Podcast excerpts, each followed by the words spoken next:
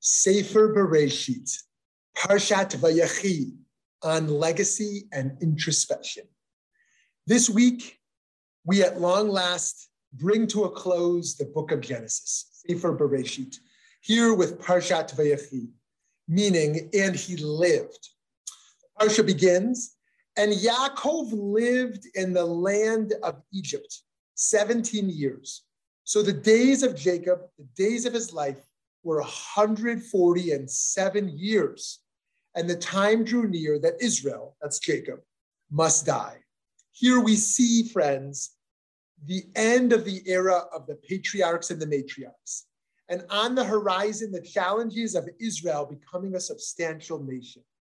This leads us to ask what is the legacy that Yaakov will ultimately leave?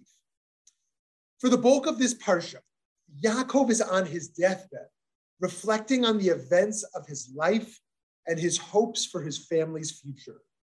While Jacob is given with a certain amount of predictive power, we can imagine that as the last patriarch, he is still afraid for what is to come, worried whether the promises of the past will be fulfilled. Rightly so, the way he spends his last moments is with the blessing of his children, his sons at least, his daughter Dinah, is missing from the scene. Yaakov gives each of them an idea of what is in store for after he's gone. We can learn from this parsha that death consciousness is potentially a gift towards moral actualization.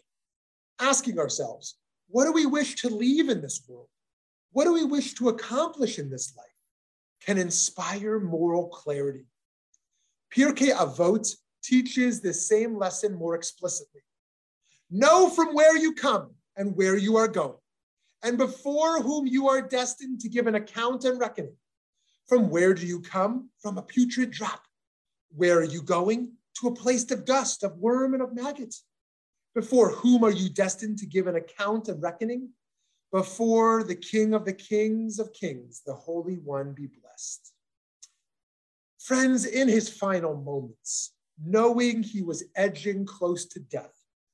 The songwriter Leonard Cohen told the New Yorker magazine At a certain point, if you still have your marbles, you have a chance to put your house in order.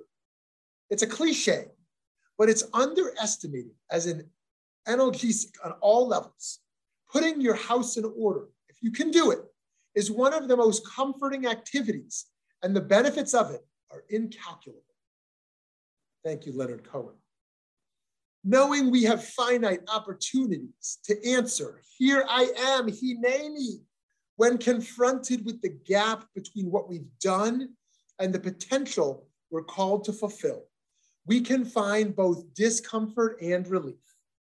Discomfort in knowing that we've certainly wasted a good chunk of our God given opportunity to be a blessing in the world and yet relief in understanding that we can let go of the expectation for a perfectly spent life and instead focus on the work of repair, of tikkun, that still needs to be done. Friends, imagine if someone came to you and they offered you $86,400 every day for the rest of your life.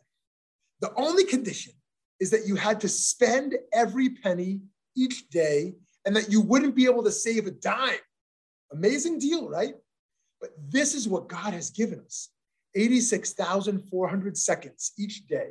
Not one of them can be recovered. Each moment counts. Perhaps one approach to this kind of accountability is the concept of writing an ethical will. Most people, when they talk about a will, are talking about financial inheritance. An ethical will is when we leave our life's teachings to those we leave behind. In creating one, we can consider what acts of loving kindness, gimilut chasadim, do we want to be remembered by? What will our loved ones have learned from the way we treat others? How do we respond when things become difficult and our worst inclinations are brought out? What are some of the character traits we want others to emulate and which do we not? The focus on our lasting influence can't be one of self absorption. The idea of legacy shouldn't primarily be about honor. Instead, the purpose should be that we feel the responsibility that emerges from our privilege of existence. Legacy is a way of holding ourselves accountable. This parsha, Vayechi, is a reminder to do such inner work of panimiyut, not only as a gift to those we love, but also as an exercise to gain clarity about how to best respond and how to best spend our precious time. Yaakov, after blessing his children, dies an ideal death, you might say, old and surrounded by his offspring, and is buried, though not in Egypt, where he's been living. Rather, Joseph honors his father's desire to be buried in the land of Canaan alongside Abraham, Sarah, Yitzchak, Rivka, and Leah. Our one missing matriarch, Rachel, had died in childbirth while traveling and was buried separately near Bethlehem, Bethlehem on the road to Ephrat. Finally, our Torah portion and the book of Genesis concludes with Jacob's son Joseph's death at age 110. His last wish is for the children of Israel to know that they will be taken back to the land, promised to the patriarchs, and that he be buried there. Friends, we all have the moral burden of honoring the legacies and blessings of those who have deceased. At the same time, we carry the burden to be morally responsive to our own unique moment. In the Jewish tradition, we've inherited a treasure trove of commandments, ethical teachings, and practical wisdom. Determining how we apply that inheritance in our attempt to tackle evolving human indignities, such as food and water crises, inadequate health care, incar- mass incarceration, prejudicial hatred, violence, and much more is an ever challenging and ever changing challenge. This Torah portion, a kind of curtain call of Genesis, marks a major transition in our journey through the Torah. When Jacob, the final patriarch, dies, it is the end of this grand chapter of Jewish history. And it's not just closing one book of the Bible and opening another. In Exodus, the Israelites are becoming slaves. They go from an empowered family to an oppressed population. In our current parsha, the children of Jacob are a tight group, safely gathered together.